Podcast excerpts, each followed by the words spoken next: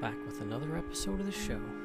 This is going to be another good one, as my buddy Scott West is back, and we're diving into, of course, the Tomb of Dracula. It's going to be a good one as we're going to cover three big issues in this episode. Why is that? Well, it's going to get us even quicker to the introduction of a new writer, the ongoing writer for the rest of the series. But enough about that. That's for our next episode. But in this one, you're going to hear us have a really good time talking about Dracula, all his insults, and all of his mysterious doings. So grab a snack and get ready, because after this break, we're going to dive right into all three issues.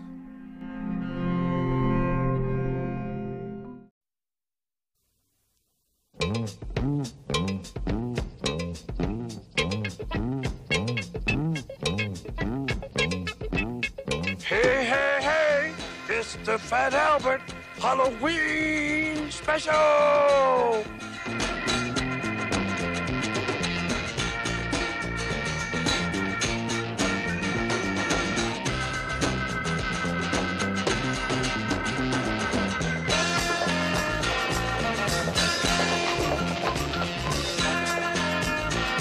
Hey, hey, hey, gotta get those costumes today.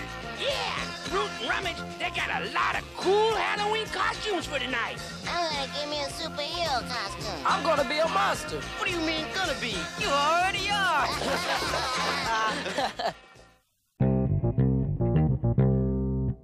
Hey, everybody, welcome back to another edition of the Bronze Age of Horror Comics. And this is going to be our third installment in the uh, Tomb of Dracula series here. Always look forward to this recording and always look forward to talking to my buddy Scott West. How are you, man?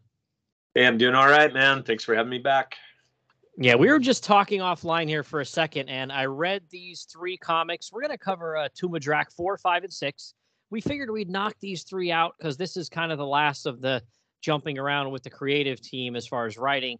And, you know, 7 starts off fresh with uh, our buddy uh, Marvelous Marv Wolfman. So uh, it- we figured why not knock these three out in one shot and then get right to, uh, you know, the team that pretty much settles in for the next 62, 63 issues, right? Yeah, yeah, amazing run, really. Yeah, that's that's wild to think you had the same penciler and same writer, and then almost the the whole run the same inker as well. I think he Yeah. might have ducked out for a couple issues here and there, Tom Palmer, but yeah, that's wild. Yeah, man, I read these uh, about three weeks ago from the time we're recording this. We were just talking. I read them, and I thought, man, there's some like you know goofy stuff in here, and a couple of plot holes here and there. And I didn't write the stuff down when I read it when I was on vacation, and now when I was reading them again uh, yesterday, I was struggling a little bit to find those plot holes, and I thought, well, maybe they weren't as bad as I thought they were. well, that's the fun of these old comics. I think that um, there are. I mean, there's there's definitely some stuff we're going to talk about, but the overall just fun of reading these kind of uh, overshadows any of the little nitpicky things. mm-hmm. Um, but yeah, there's a few, and as we go through it, um, I'm sure our, our memories will bring those up again. So. Yeah, I wrote a few things down that popped out on me for six, but not much on four and five. So we'll we'll, we'll Okay. like I said, we'll dive in. But yeah, on uh, issue four here, we're starting out with, and uh, we left off, uh, you know, finished up with issue three, and that was uh, Dracula uh, being pissed off that uh, Frank Drake sold his family castle to a woman named Ilsa Strangeway, and he uh, comes to the house to confront her about it because he's like, "Listen, this is my house. Nobody sells and buys my house," and Mhm. he's going to get all tough with her. So that's where uh, issue four is going to pick up here. And this was uh, cover dated September 1972. Uh, and this is uh, a cover by Neal Adams. And then there's some uh, notations about alterations by John Romita. You know, he kind of liked to alter faces sometimes on uh, some characters. So I think that's what he did here. But uh, yeah, so uh, we got uh, Archie Goodwin here as the uh, writer, Gene Colan pencils, Tom Palmer inks, and John Costanza letters. And uh, all right, so first off, what do you think of this cover here, "The Bride of Dracula"? Well, there's parts of it I like. Um, I think the Dracula himself looks a little awkward. I'm wondering if that's one of the. I don't. This is not screaming Neal Adams to me, so that might be one of the touch-ups. Uh, however, the bat transforming into the uh, vampire woman is really cool looking. Yeah, Yeah, totally agree with you on that one. Yeah, Dracula's kind of like hunched over in this weird position. Maybe if it Yeah. wasn't like that picture frame type cover, like I don't know if we could see the original art. Maybe like when you saw the original art without the trade dress and the the picture frame here, maybe it looks better, but it does look like it's weirdly has him hunched over to squeeze into that picture frame. Yeah, it's very it's a strange pose. I think for me mostly what's making it not work is the way they have his arm sort of over his head. Uh it's hard Yeah. to describe if you're not looking at it, but I think remove that arm and it, it looks a little more menacing. That arm just looks really out of place. But you might be right about if we saw the whole the whole artwork, but um yeah, you know, it's it's not my favorite cover. Yeah, it's interesting. In the trade I have, it's purple uh, around the border, but when you look at the original comic, it's blue. Not that it makes it any more awesome or anything like that, but yeah, I'm looking at it online, and the original comic was blue, and this one is purple. Which okay, whatever. But yeah, that's definitely the highlight of it for me as well. The uh, female vampire swooping in and changing from bat into you know her female form here and menacing these two uh, people that just Yeah. happen to be at the wrong place at the wrong time. Yeah. Yep. As we'll see a lot of in this series. Yeah, that, yeah, these these poor stupid villagers, man. They just uh, wind up too, hanging out too long at the pub or something. Yeah. Just stop going out at night, people. Come on. Yeah, I, I, in my younger years, I was guilty of that as well. So I was lucky. lucky I didn't get vampirized too. I guess. right. Mm, so yeah, this one's called "Through a Mirror Darkly," and I'll just uh, rattle off a quick little synopsis here from uh, Grand Comics Database, and then we'll jump right into it and we'll hit it page by page. What do you think? Sounds good. Sorry, you caught me mid drink there. No, no, you're good. You're good. So uh, Dracula Okay. kills Ilsa and makes her a vampire. Ilsa is shocked to discover that her youth does not return and allows Rachel Van Helsing to kill her. Dracula flees into Ilsa's black mirror and drags Taj with him. So that's a little, you know, quick little overview of what happens here. But yeah, we're gonna get into this one. So, like we said, we're we're picking up right after uh, issue three ended with uh, Dracula trying to come into the home. And yeah, I think we did mention this on one of our previous recordings too. They they play a little fast and loose with the vampire lore sometimes because they really Yeah. seem to make it a point that you know Ilsa invites him into the home. But Mhm. isn't this his original ancestral home? So he, he needs to be invited in back to his ancestral home. that is that's a really good point. Um, maybe the vampire's power uh, waxes and wanes with who owns the deed to his house. I don't know. a, But a bill of, a bill of sale. yeah it's it's definitely his house but yeah they and they really did i mean that was uh at the end of the last issue that was sort of the big thing like yeah they really made a big deal about her inter dracula you know Mhm. and actually on this, on the splash page she does it again too so Yeah, and it looks great. Dracula, he looks a little off to me in the face, but I don't know. Maybe they were shooting for him to look kind of deranged here because he looks a little like, like, uh, like, like a little psychotic here, a little more wild than he normally looks. yeah the the look on his face is pretty deranged it the, he's got one popping red eye and and the other one's kind of in shadows yeah he looks really weird um Mhm. also this is the beginning although they sort of um it kind of comes and goes but this is the beginning of where they start making dracula less uh corpse white and Mm-hmm. and which I really liked. But although, as I, I noticed as this goes on, it, it sort of comes and goes, and I'm wondering if they're playing with, uh, like the more he feeds, the more skin tone he has, and then like when he's not feeding, he starts to get a little pale again because there's some panels where he's sort of both. Mm-hmm. Uh, some interesting coloring, but in this one, he is fully. He looks alive and uh, feasted. Mm-hmm.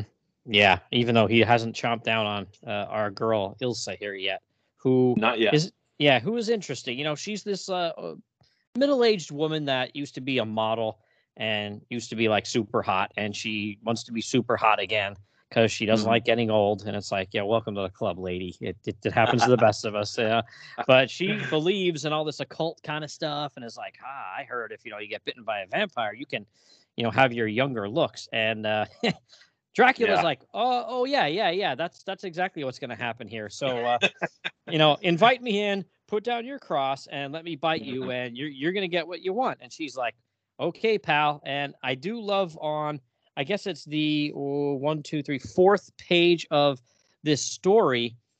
You know, after they make this little bargain, the last panel on that page, wow, it's just like her. Well, I should say her castle, or whatever. It's really Dracula's. Uh, it shows it there, and it almost looks like there's like a, a driving rain here and a scream coming out from the window. That panel looks fantastic. Yeah, this is what you come to this comic for, I think, is this moody Gene Colan artwork, man. I love it. I can I can't get enough. There's a lot of exteriors um that I just love that look like this. And the scream, yeah, coming out. You know what's going on in there. Mm-hmm. Yeah, and of course the the butler, uh, Whitby. You know, of course he's some like old fart, so he's like, "What's going on?" You know, you can only imagine his old his old crotchety voice, and he comes Right. busting into the room as Dracula is holding her, and he Mhm. says, "Dear Lord, what?" And he says, "Demon, who are you? What have you done to her?" And Dracula kind of turns a little bit towards him and just pimp slaps the crap out of this old guy. Yeah. Whack.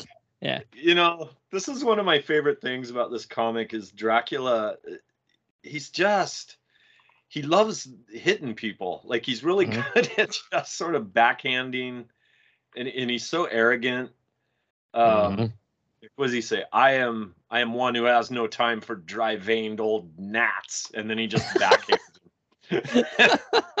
yeah. so and he good. says, As for your mistress, I have merely fulfilled her heart's desire. And we're kind of seeing that this is almost like a flashback here because this is actually Whitby with his head busted open, laying in a hospital bed, telling uh, Frank and Rachel, and what is this cop's name? Oh, Manfred. Because they had, I don't know why, yeah, I don't know why they drug this guy into this one because they had, they had already introduced uh, Chelm, Inspector Mhm. Chelm from Scotland Yard, who's a big part of, the, well, I won't say a big part of the comic, but he's a very much recurring character when they are in the UK. He's pretty much always Yeah. there when the issues are based there. Yeah. Yeah, I don't I know. like I 'em. guess maybe they would just were still building the uh the characters or um you know, I well, one thing I wanted to mention which we haven't yet is the that these are written Oh no, this is Archie Goodwin. That's right. Never mind. Yeah, now I just noticed something here too, by the way, where uh, Whitby, the first panel we see of him in the hospital with his head all bandaged up. For some reason, Uh-huh. Gene Colan felt like drawing a glass jar of cotton balls next to his bed. yeah. I'm not sure what that's for, but Oh, there they are. I didn't even notice that before. You're right. They're specifically labeled cotton. Mm. yeah, and he- there he is laying there. It's like I don't think cotton balls are helping anything that's wrong with him, man. But Yo. what what do I know? I'm not a doctor. yeah, but yeah, we have this uh, we have this police superintendent as he introduces himself to us as um, Scotland Yard uh, sent him apparently. I guess Inspector Chelm maybe he's busy, so they send this guy over. Mhm. Um, but yeah, for whatever reason, he's he's helping them now, and they are uh, on the track of Dracula. Yeah, it's cool. So then they just pack up the car and they're like, okay, we're heading over to Ilsa Strangeway's, you know, place, which again, that's really supposed to be Dracula's castle. But you know, on the Mhm. next uh, page, when you flip it, when they start heading towards it, it looks just like a house. It doesn't look like Dracula's castle. So I'm just thinking, um, what?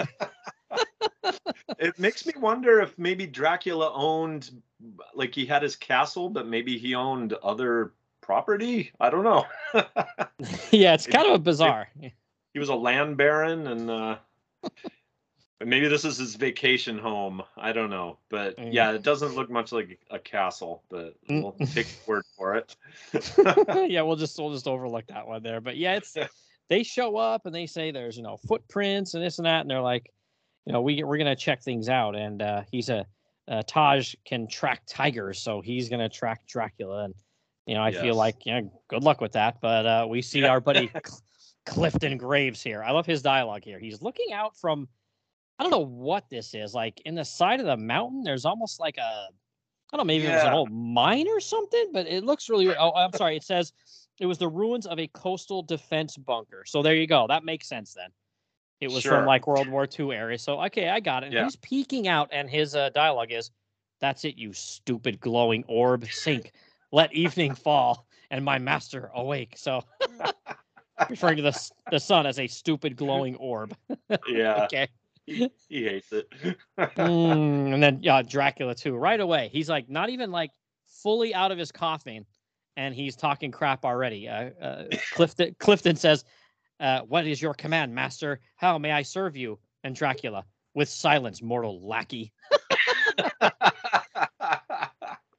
Yeah, Well, I'm guessing you know how it is when you first wake up in the morning. You know, you don't really want a bunch of chit chat. You you want to get your cup of coffee and uh, settle in. And Dracula's just getting up, so yeah. He needs some. Joe. He needs a cup of Joe.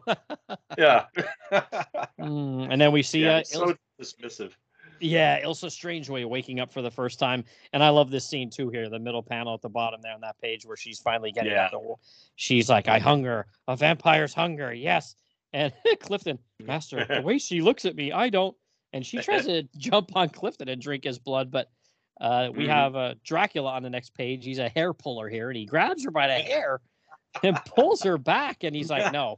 Like you don't bite him. He's I need a human slave, you know. And he's like, Right. she doesn't know that yet. You know, that's like, think about it. You, you do need some human people kind of helping you because, you know, you're vulnerable when you're uh, asleep during the day.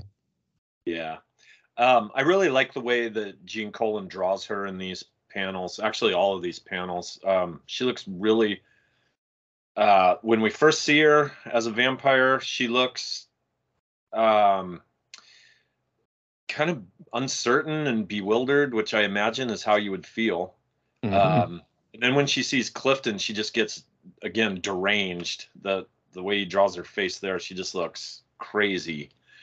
Um, and then uh, yeah, then he pulls her back, and then she's got sort of a chastised look, and al- she's looking up at Dracula like almost like she's idolizing him. And then that last panel, um, just I don't know what that expression is, but it's really good with the one fang just hanging over her lip.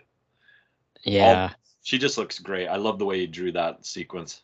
Yeah. And, and if nothing else, I can tell people if you've never read this series, even if up until Wolfman comes on in issue seven, it, the writing does get much better. But even let's say there's a slow issue here or there, you can just page through this comic and the artwork just blows your mind. It's the, the visual storytelling is worth mm-hmm. buying these comics. Yeah, never lets you down. It's amazing. Yeah. So, and then we get to the point here where Dracula's like, listen, pal, you told me you had, you know, some crazy surprise for me if I would bite you that was going to, you know, help me, you know, take over the planet or whatever, you know, whatever he wants to do this week. And she uh, then uh, goes into telling him about buying this uh, mirror because she was buying all sorts of uh, different occult things to try to retain her youth and beauty, and none of them worked. But she said there was one thing that, you know, actually was legit, and it was this black mirror that she bought. And uh, she says about buying it and then buying a book that had some uh, incantations in it of you know witchcraft and this and that that would uh, open up uh, like a, a portal for this black mirror that you could like go in it and show up at a different time in a different place. Like it's it's pretty cool actually. I like it. Yeah. Yeah, it's an interesting concept. And um, unfortunately, that's going to be one of my nitpicks later. yeah. but, but I do like, I love the backstory. Um, I am a sucker for this occult stuff. This rings of like bunch of late 60s, early 70s horror movies that I'm thinking of where you get this whole, you know, finding the book in the old bookstore, the occult.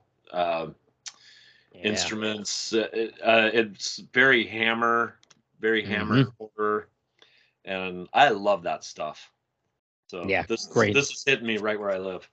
yeah, great stuff. And then Dracula says, uh, after she gets done speaking, a tale not without fascination, Ilsa Strangeway. But why should this doorway through time be more Dracula's salvation than any others? And she says, because more than anyone else, you're a man out of time. For nearly a hundred years, you've slept. You're a 19th century man in the 20th. Perhaps you haven't collided with the complexities of changes. She says, but when you do, and he says, I've survived more centuries than you dare imagine, woman. And he throws her to the ground. But he's like, I I like your story, and I'm gonna use your mirror. So see you later. And he basically Right. says, you know, yeah, go get something to eat, Toots. he, Yeah. he, ta- he takes off, turns into bat form, takes off. She takes in, turns into bat form, takes off, and they go separate directions because you know he's heading back to her house, his mansion, his Mhm. castle, whatever whatever we're calling it. But Yeah. I, I love Clifton Graves here. He comes out to wave goodbye to Dracula. Yeah. Now, Yeah. look, the guy just called you like a, a lackey and this, and he's always talking crap about you. Like, really? You're to go out and wave goodbye to him? Like, what? Yeah. Yeah, farewell, master. Yes, I feel your thoughts. Sense your command. Never fear, I shall meet you at the woman's mansion after you have feasted. And Clifton Graves starts booking it down the road, and wham, he gets punched Oh. right in the face. I love it. yeah. He goes down one hit, and uh, there's Frank. Um, and what does he say? After all that's gone down between us, Cliff, I should have enjoyed that. You know, I get the feeling he did enjoy it. I don't know. I think he did. Yeah, there, yeah. There's Clifton laying there, completely knocked out, and Taj Yeah. is just kind of looking over him with a pair of binoculars in his hand. And Rachel's Yep. just standing there, and like we, she says, "We better hurry, Frank. From what we saw and heard while hiding, our course of action is clear tonight." So he, she says, um, uh, "There's much to be done, and while Taj sees to Mister Graves." We'll deal with the resting place of his master. And so she puts a, a cross in uh, Dracula's coffin so that, you know, when he Mhm. pops it open, he isn't going to be able to be in there. So, okay, cool. And Yeah. then they all kind of take off here, but then they split up and she goes off on her own and Frank and Taj go off together. And, you know, uh, Frank's like, You're certain this is the best, leaving you alone? And she's like, I'm hardly defenseless. And I thought, Yeah, she's actually proven to be uh, a little bit more of a BA than you there, Frank. So yeah. calm down. Yeah, That's like right.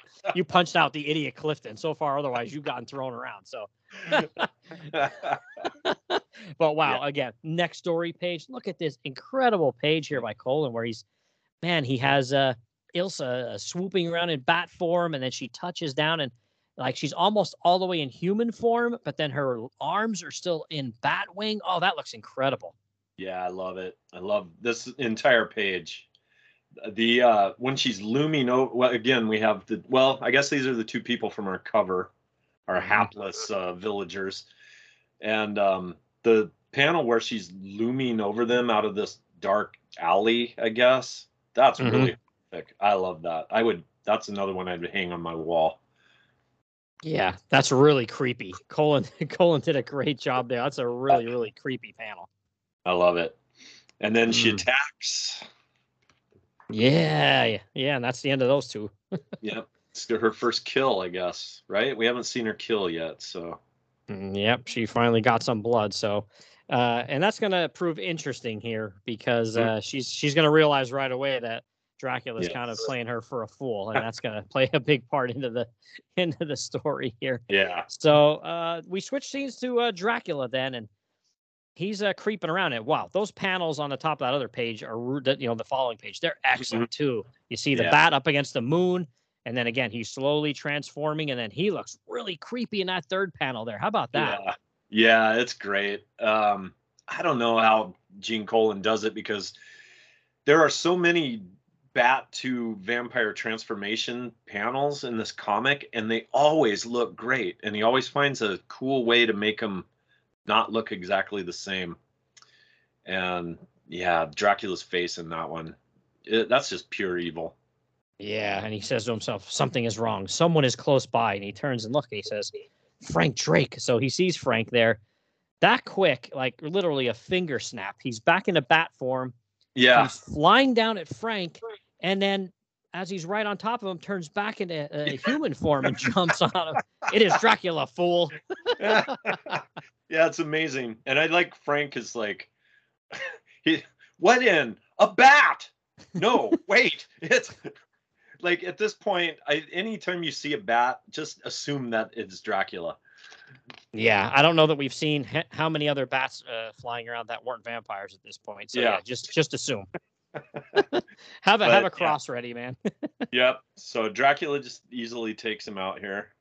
Yeah, and he pounces on top of him, and he's literally like inches away from his neck. And then, Mhm. oh man, I love this. This is like, it sounds crazy, but I thought this probably would work. So it, we have uh, Dracula, ready, you know, pouncing and ready to bite, and then all of a sudden, there a light shines on him, and there's a Mhm. cross in the middle of the light, and Yeah. he's like, "The shadow of a cross. Where did it come from?" And it's Taj, and he has a flashlight, like one of those kind of big, like mag light suckers, Mhm. and it has like a cross painted over it. So you figure that would work. That would cast, you know, especially at night, probably Right. would cast a bit of a, a shadow like that. Yeah, I thought that was a great invention. Um, it reminds me of um, the Brides of Dracula, the end where they uh, oh yeah. where Peter Cushing improvises for a for a cross. I love stuff like that. And Mhm. um, although this wasn't improvised, they clearly you know came up with this ahead of time. But it's a great idea, and it works. He Mhm. runs. Dracula Dracula books it out of there. Yeah, he goes. He doesn't even can't get to the front door of the place, I guess. So he just goes blasting right through a window. Yeah. I love that. and then maybe he went around back to the back door just to try to get away from them. And again, we see a light with a cross in the middle of it, but even bigger. And this is wild. Mhm. You flip the page, and there's like the cops with their Yeah. crazy searchlight. You know, like when you were running from the cops when you were younger, when you're at like a Yeah. blues party or something. They have the spotlight. It's got a cross painted on it. It's like holy crap. Yeah. And they're so um they're so calm looking. These these panels, they're just sort of like what's what does he say? Uh if I hadn't seen it with my own blinking eyes. Yeah. You've n- thought you've nothing yank on me. Giles. Yeah. A yank. the yank.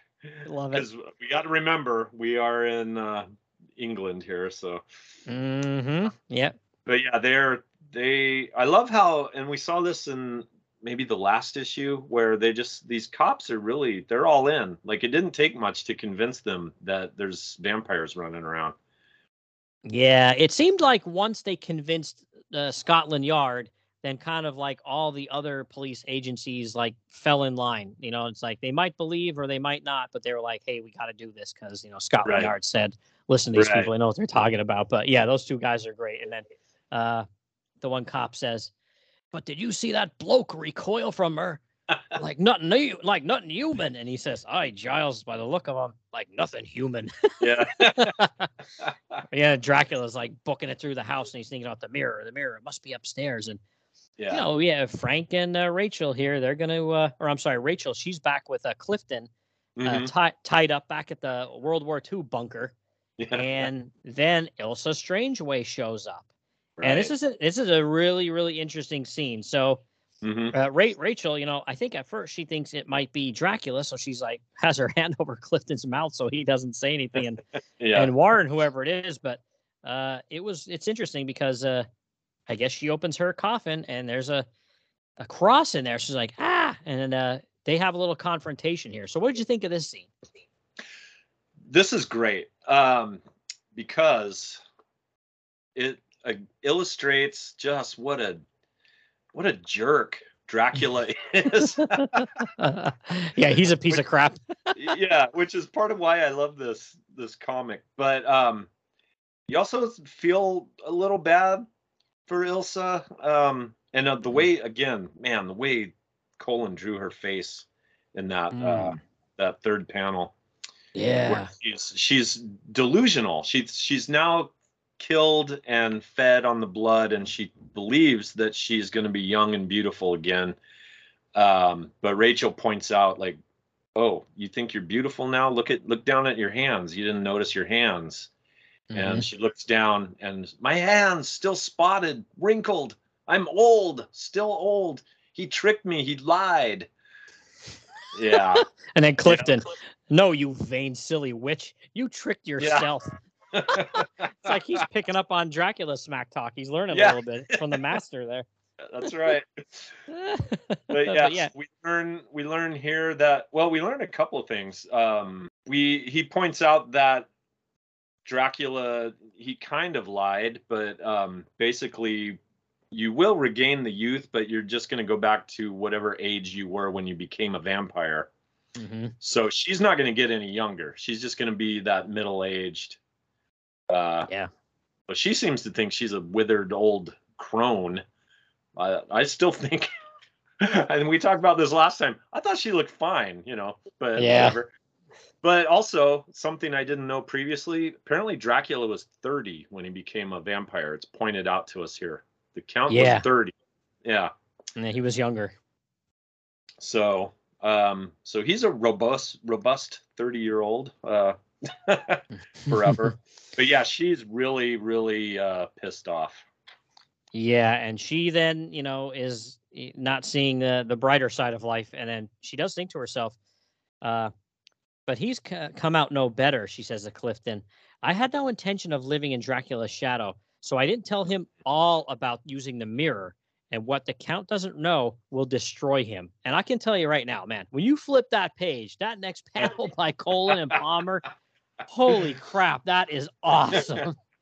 Yeah, I wasn't expecting this, and it, it's a great reveal. I love when they when they do this just right like that. Yeah, turn the page, and you're like, "What the hell is going on here?"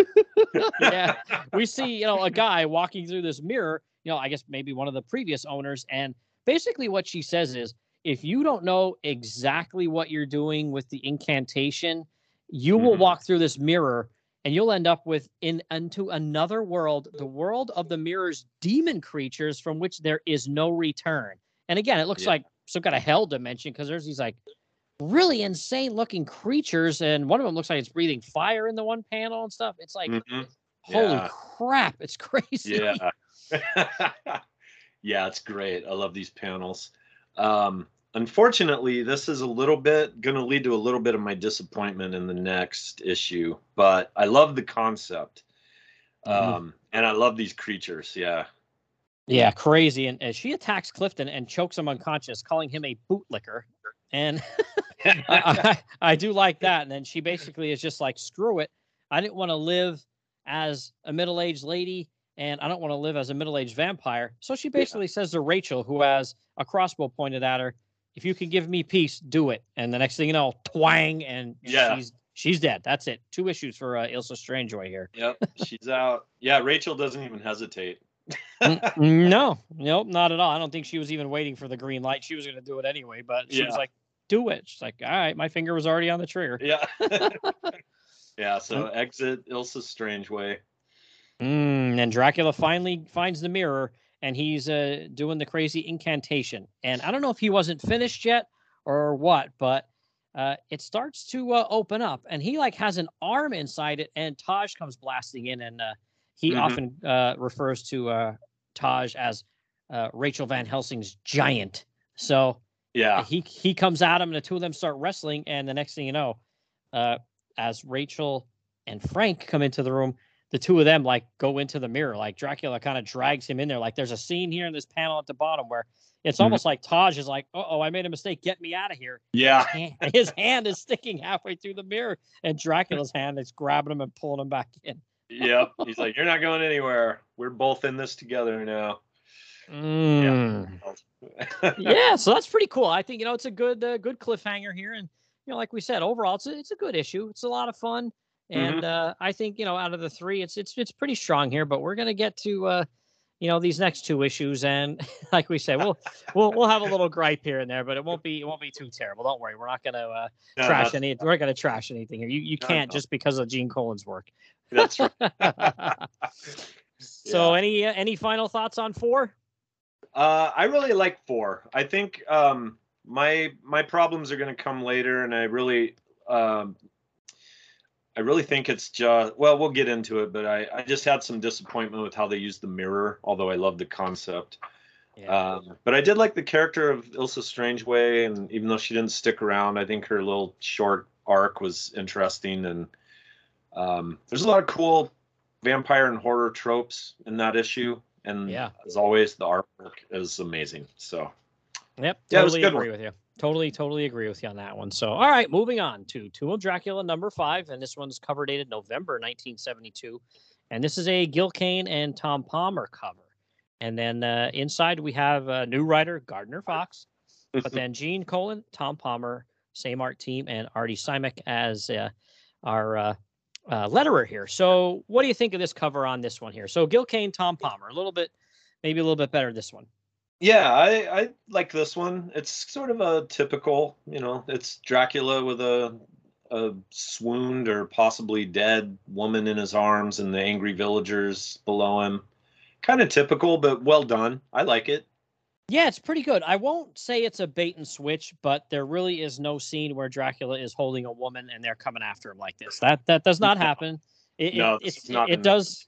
No, yeah, it does uh, happen. Uh, sans the woman here, but uh, yeah, it's uh, and I'd really love that scene. By the way, I can't wait to get to that because that's Yeah. Dra- Dracula's smack talk and his uh, pompous attitude is at like uh, the highest level ever. Yeah. And he and he does his patented pimp slap again too, which Yeah.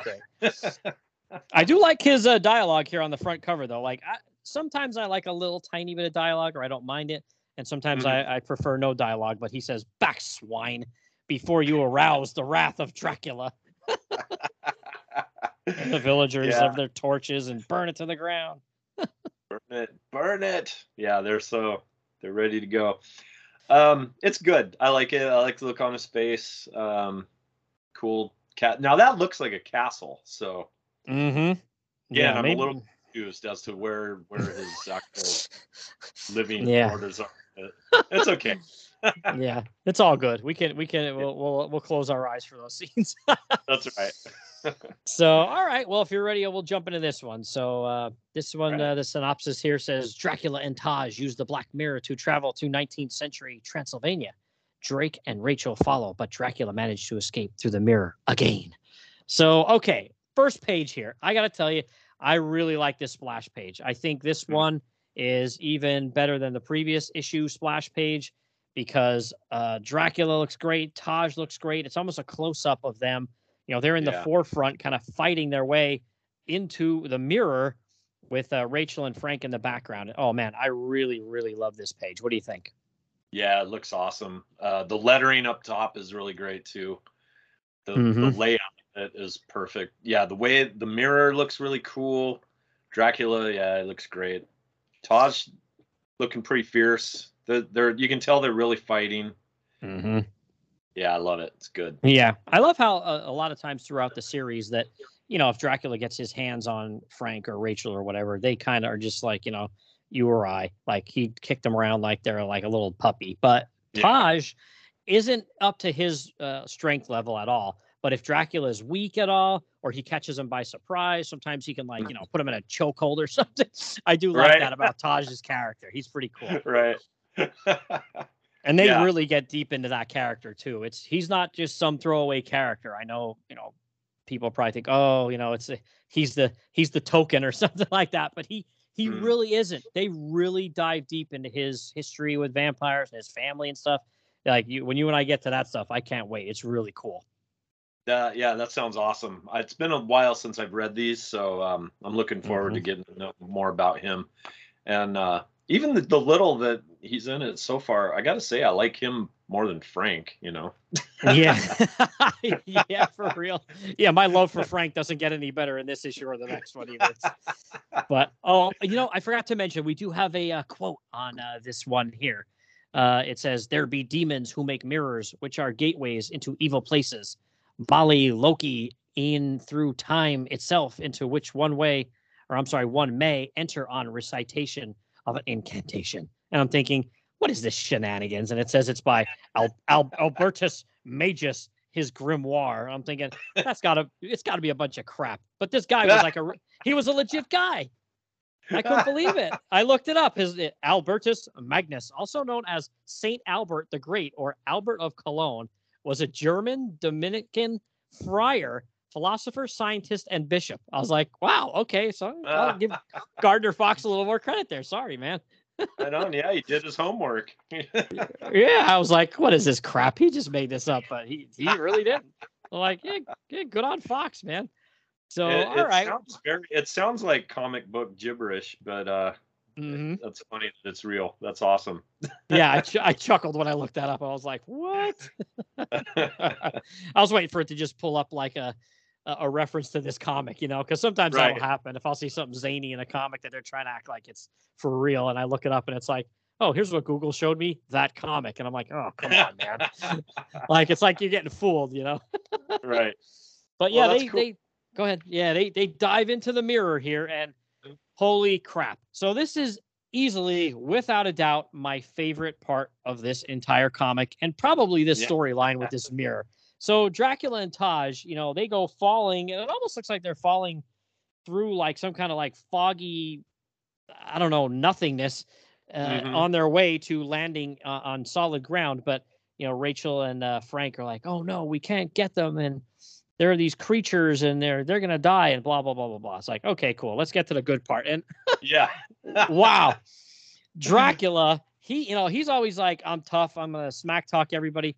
The look Yep. on of fear on his face when he looks up and sees these insane creatures coming after him, he goes, "We're trapped forever in this abomination of desolation." Thinks he's like Roadblock from GI Joe for a minute there. He's r- rhyming everything, and he goes, "Unless," and this is literally my favorite line. Avant, you creatures of this hellish world! You'll not Yeah. take Count Dracula. Avant? I'm like, what? That's what I was thinking too. I was like, uh, my, my vocabulary is pretty good, but avant. Hmm. Okay. yeah, I was just like, and I mean, it's just a little funny thing. We're we're poking fun at Gardner Fox, but you you don't see that kind of stuff when uh, Marv Wolfman takes over. You, you Right, don't right. see, uh, I don't want to say goofy dialogue, but kind of like quirky dialogue. You don't see that when he comes aboard. He he's definitely you know more contemporary for that time. but yeah, Yeah. av- avant you creatures. yeah. But I'm yeah, I really enjoy that. And then he just starts ripping into him. Mhm. Yeah, he starts and and the, he's talking, and this isn't a monologue. He's talking out loud to these creatures and himself the entire time. Yeah. I am supreme. You'll never feast on my bones, nor bend them to your eternal torments. By Beelzebub and Sathanas, whom you serve, be off. And he's smacking them and choking them, and that's Yep. great. and just and he just keeps going. I mean, there's like three or four panels, and he's talking the whole time. hmm I take the mute. And so he's like, he's basically telling these, leave me alone or I'm going to hurt you. Go uh, bite Mhm. on the, the, the, you know, guy I just beat up that's, that can't talk. Right. like, what? Yeah, do But with I him what you will until he finds tongue to scream for mercy. I'm like, wow, yeah. holy crap.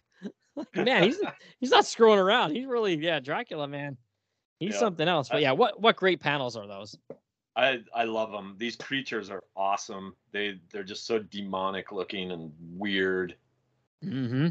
I don't even Yeah. know. There's no like uh creatures of the imagination. Like nothing really reminds me of like an animal. Like sometimes somebody will draw something you're like, oh, a dragon or a you know, a well, I guess there is kind of a snake man looking thing, but most of these are just deformed looking weird demonic creatures. It's really Yeah. cool. Yeah, oh, it's awesome. And I will say, uh, when Gene had his run on Doctor Strange, if he went to some kind of crazy dimension like this, he would draw these insane creatures too. It was great. Oh man. I bet that was fun for him. Mm-hmm. Oh yeah. And then at one point, he's still beating the crap out of some of these guys. And then all of a sudden, he like basically clobbered all of them, except for like a couple. And he says, "And yet, my search will take time, like his search to find a place to find a way to get out of here." And he says, "Without that food for which my nature hungers, I may weaken, grow helpless." So then he he realizes, oh well, he does say, uh, I'm trying to think of what he says. Taj is the only thing in these barren wastes on which I can feast.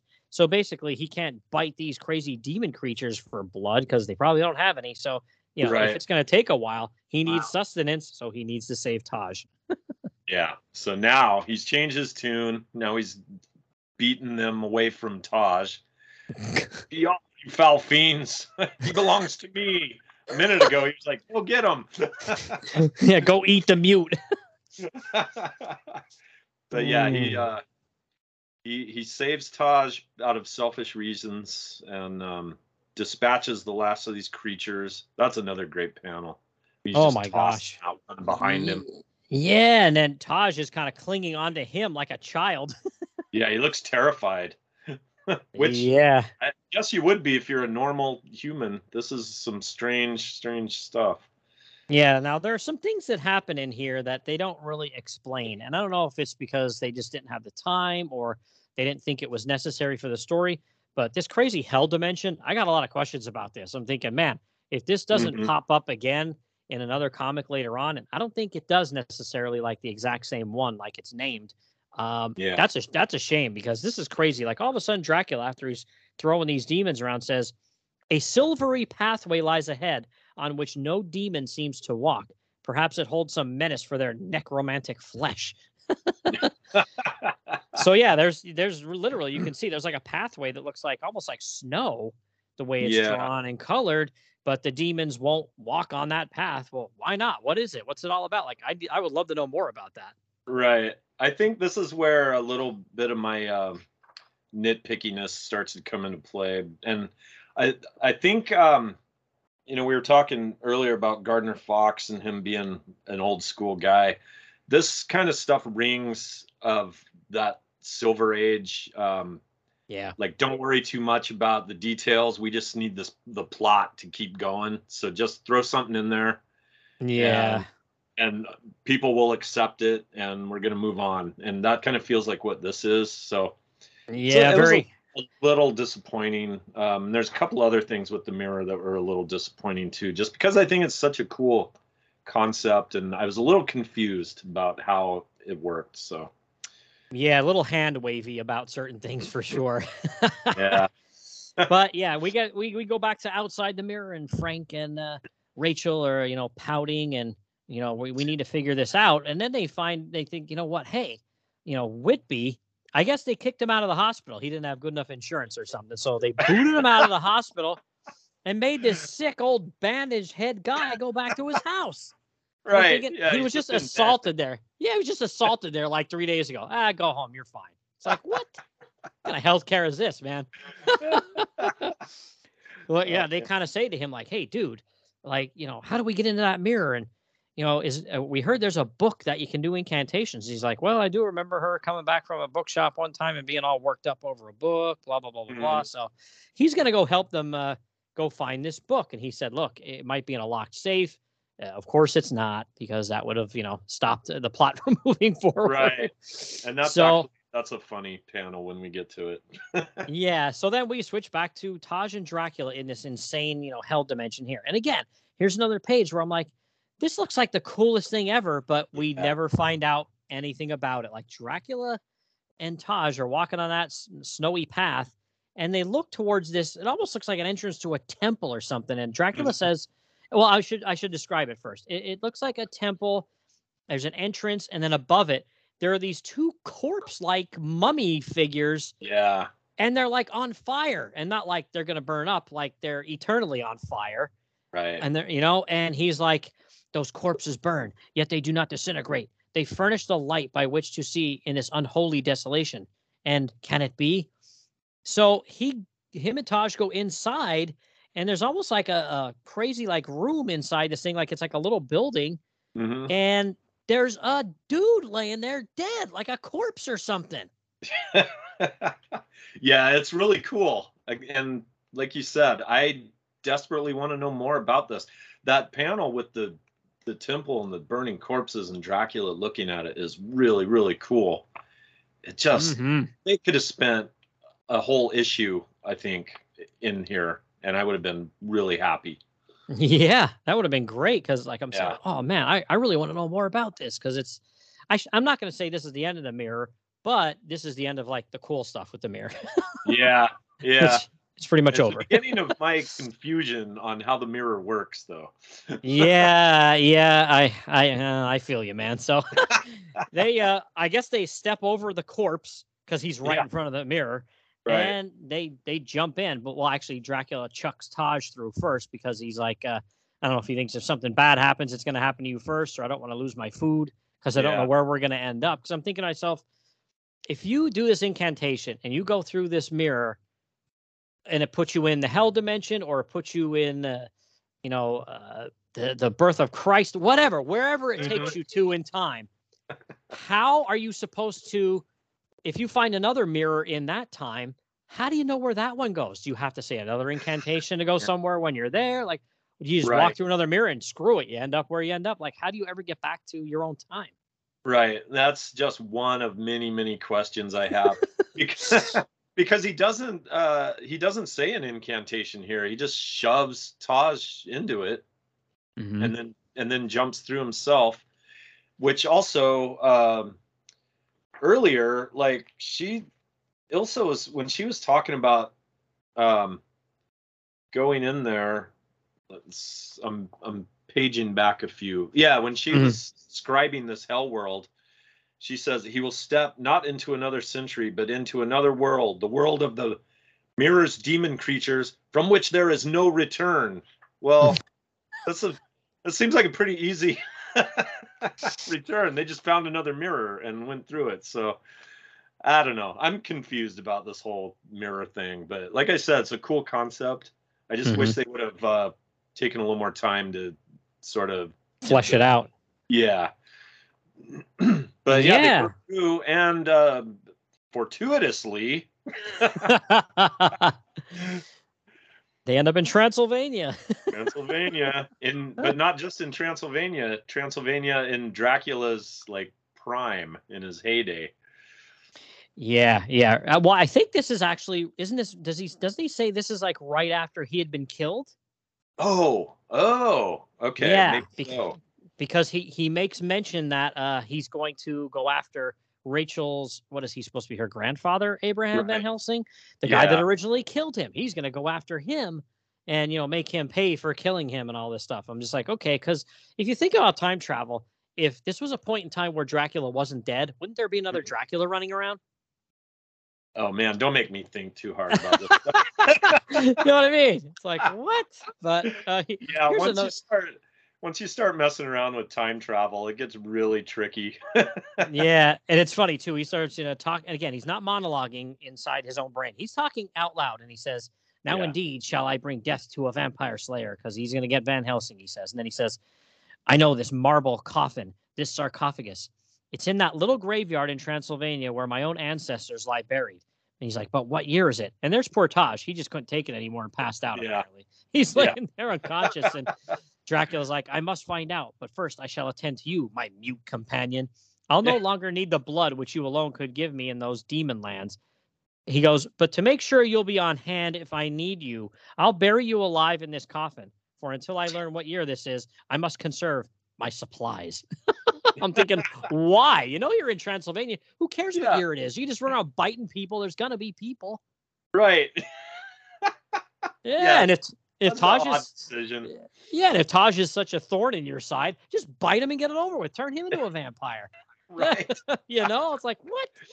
Yeah. Well, I feel like Mm. that's a, a mistake a lot of vampires make in in a lot of movies, and it's like you could have killed the guy and you didn't for whatever reason, and that's probably going to be your downfall later. So Yeah, I I mean, he like is how he super says- cocky. you, are strong, Taj, but only my muscles can raise this lid unaided. yeah, I mean, it does look like a garden variety, like uh, you know, I shouldn't say garden variety, but it does look like you know the kind of coffin you'd find at like a, a- mausoleum or something like where somebody you know, you know, Right. rich is rich is buried, and it's like a, a bit. But I'm thinking, I don't know, Taj is a pretty big dude. I, I Yeah, think he'd think be able he to at least move it. I, I think he could, but that's just Dracula. It's, nobody is Mm. stronger than me. I am Dracula.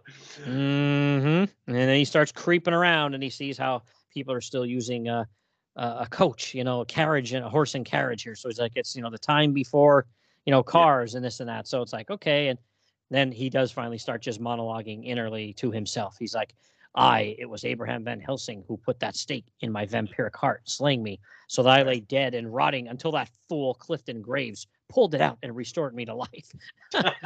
He's talking crap about Clifton, and he's not even around. Right. Yeah, and he's the Mm. reason you're still there, actually, Jack. Yeah, he, he did yeah. that stake out, so you, maybe you should be a little grateful to Clifton, but no. right? I do love the three panels there at the bottom of that page. You know, it's real Mhm. misty and foggy, and there's a Yeah. graveyard, and he again turns slowly, turns into a bat and flies off. Really cool. Yeah. Every anytime Colan does that misty look, I love that. It just and the color in those panels too Mhm. is beautiful. That sort of dark purple sky and the Yeah. bat. The, the way he draws those bats, almost wispy looking, like they're part of the mist. I don't know. It's beautiful. I can't get enough of that stuff. Yep, and he flies off and uh, immediately finds a poor peasant girl or whatever here that's Mhm. running around with a basket of fruit because I think that's all they do over there. yeah. Well, I thought those they look like coconuts. I was like, is she she's gathering coconuts in Transylvania, but I guess they're uh I don't know what they are actually. I don't know what kind of fruit grows in Transylvania, but she has a basket full of it. And uh, Dracula attacks. These are great panels too, though. The bat Oh, yeah. sil- silhouetted against the full moon, mm-hmm. and then Yeah. there he is bending over her, and then walking away into the mist. Oh man, it's a great sequence. Mm-hmm. Yeah, it looks really good. And then he turns his attention to uh, Van Helsing's home, and he creeps to like a window here, and he's watching some of the servants, and they make uh, mention that he's basically out of town. I don't know if they say what he's doing, but they say he's out of town. So Yeah. Drac- Dracula's kind of like, I got to get back to my coffin because you know dawn is coming soon, but you know I have time, so I'll I'll get Van Helsing when he gets back into town. So okay, here's one of the things that I was just like, look, I don't mind them playing a little fast and loose with you know the vampire lore, but this was a little hard for me to swallow this next part here. So he goes back to his castle and yeah. he walks down to the crypt to be like, all right, I'm going to jump in bed here in his coffin. And there's this funky looking, uh, it almost looks like a perfume bottle or like the I Dream of Jeannie bottle or something. yeah. and he makes mention that there's blood in there, but there's also a vampire named Lenore in there. Right. And I'm just like, Yeah. what? How? I mean, I Yeah. get it. Vamp- vampires can turn into like mist or whatever. So what did he do? Like, how did he like get a mist form into that perfume bottle?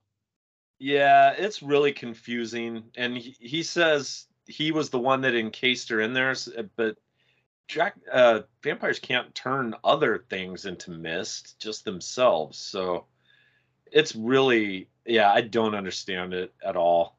Hmm. And also the way it's just sort of all of a sudden there, you know, just like I guess they they just thought they needed it. So and Yeah. oh, here's this bottle, and then he just reminisces, oh, dear Lenore. So that was the other thing. Is he's he seems to be fond of her, but he's the one that put her in the bottle Mhm. of blood.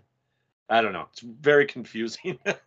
Yeah, it's not the easiest thing to think of, and I just thought to myself, well, did you know, did they just have a did like let's say Gene and Tom Palmer, did they just have a rough outline and this is what they drew and whatever was supposed to be in that bottle? Like I, I don't know, hmm. maybe was she supposed to be in a coffin somewhere around here, just not in that bottle, and that was just like some all like an old bottle of like you know gin or something.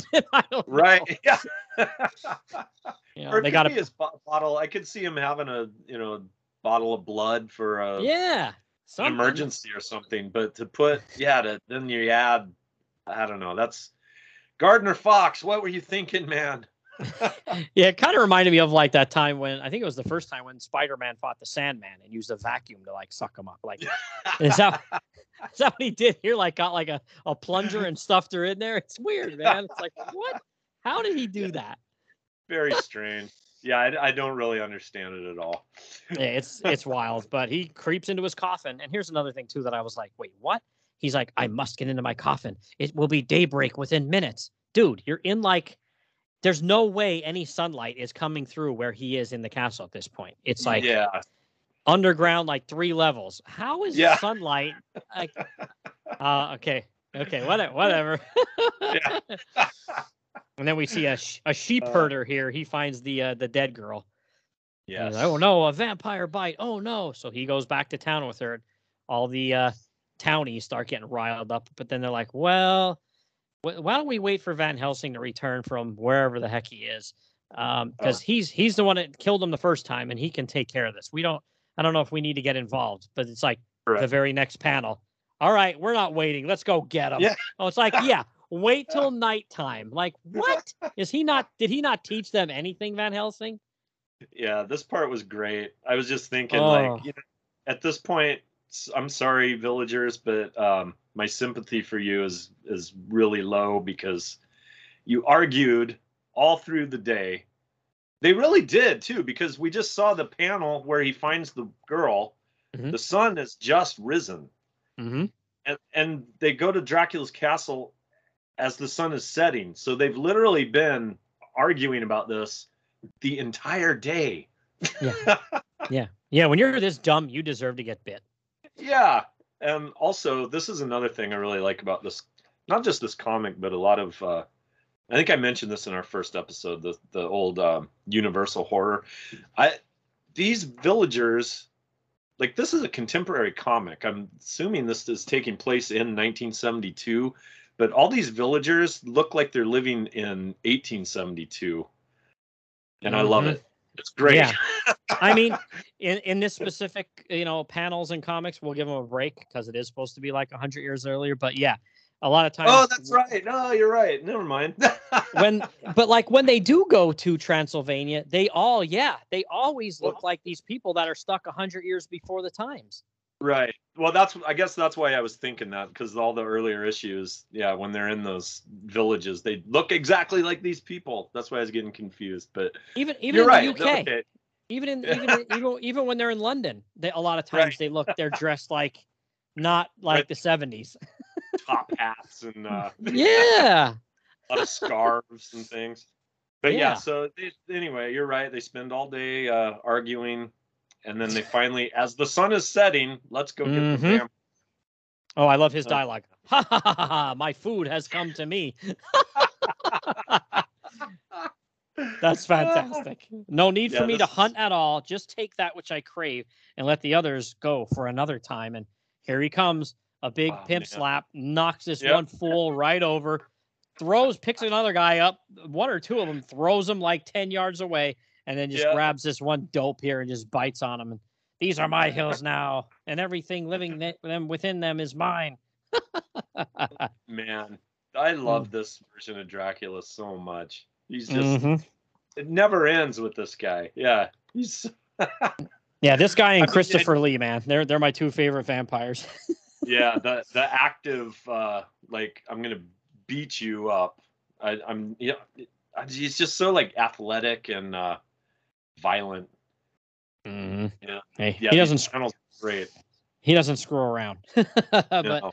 now we switch real quick. oh, back to Frank and uh, Rachel and Whitby here, and Yep. they they do get the uh, the safe open, and they figure out like, okay, I see. Here's the incantation. So they go up to the mirror, and Rachel says, you know, the incantation, and then they jump in. And it doesn't say where they end up right away, though. It just you just see them falling through this like crazy void, and then it Yeah. says the world steadies around their reeling senses. And she says, Frank, we're in a tomb, but where? When? And it does. uh, They Gene did a pretty good job here. If you notice on uh, whatever page that was when Dracula and Taj first got to that area, that era, Mhm. it, it does look very similar, like the like a church or something like that by a graveyard. So I'll give them points for that. It looks pretty good. Yeah. Um, there's a couple things about these pages that uh first of all, when they are trying to open the safe, I thought I just thought this was really funny because she's like, it won't open. Oh Frank, what should we do? And he says, Try again, Rachel. Pull harder. And then she's like, Oh yeah, okay.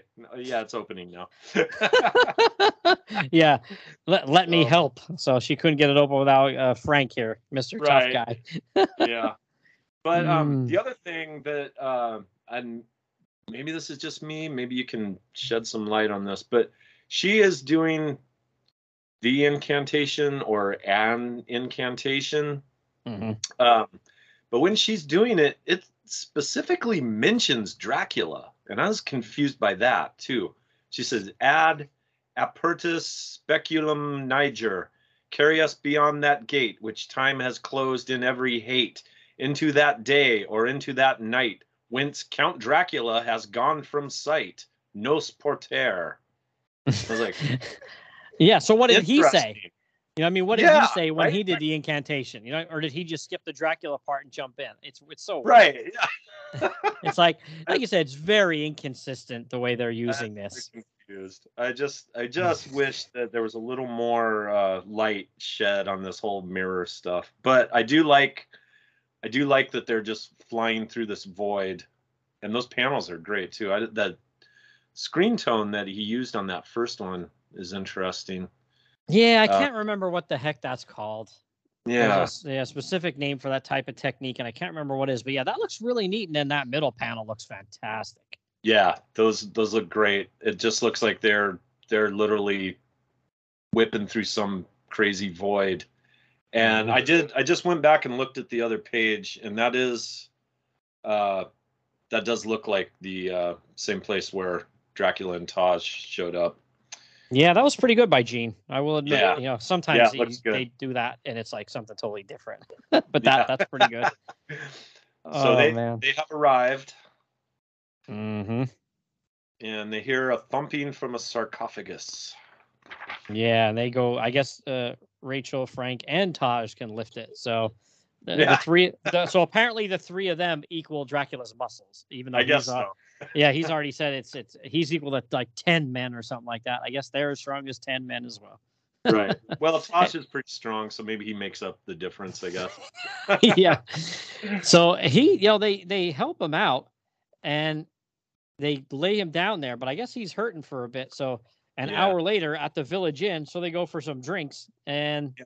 and he's he's he's back in game shape now because he's had some coffee or booze or whatever, which is fantastic. I love that. And uh, they, they once again, you know, talk about how they need to get to Dracula and stake him and this and that, and, and we get a little interlude here at Castle Dracula, and here we go. So Yeah. he says, "It's time to set you free, Lenore. My enemies have come through the Black Mirror after me. I saw them through my field glasses, carrying Taj to the village. So he's he was just he just happened to be looking out one of his windows." With binoculars at the exact time they went across the field. I'm like, Oh, sure boy. they did. But this Lenore's, pre- yeah, this Lenore's pretty wild. I like her. What do you think about her? Uh, she's great. Um, yeah, he smashes the uh the bottle. Again, I'm still unclear about because now she's she's just there. You don't even Yeah. really see a mist or anything. No, it just smashes against the wall, and he goes, "There, he shall die, and worse." You know, talking about Abraham Van Helsing, and yeah, you just see it smash against the wall, like there's like this light kind of effect, and then the next panel on the next page, th- there she is, just full on is. in person. I'm yeah. like, what? I, yeah, I don't get it. Uh, and he says, though I am imprisoned you centur- centuries ago, you are as much a vampire as I. Mhm. I had some Um, questions about that too.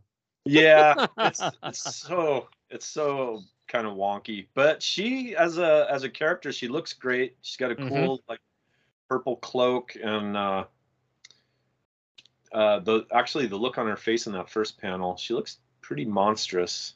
Yeah. I, yeah, I dig it. I like her. I just confused.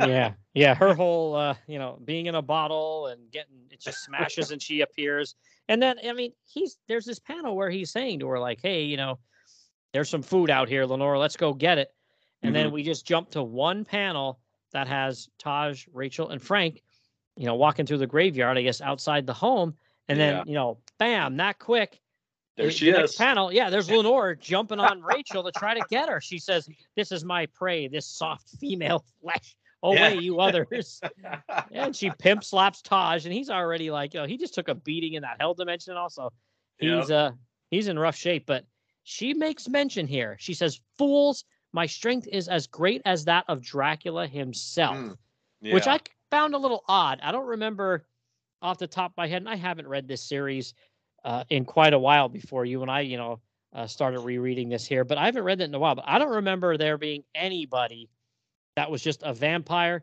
that could go toe to toe with him strength wise. Yeah, I don't either. I think, well, I mean, maybe she's just, uh, that's just her delusion.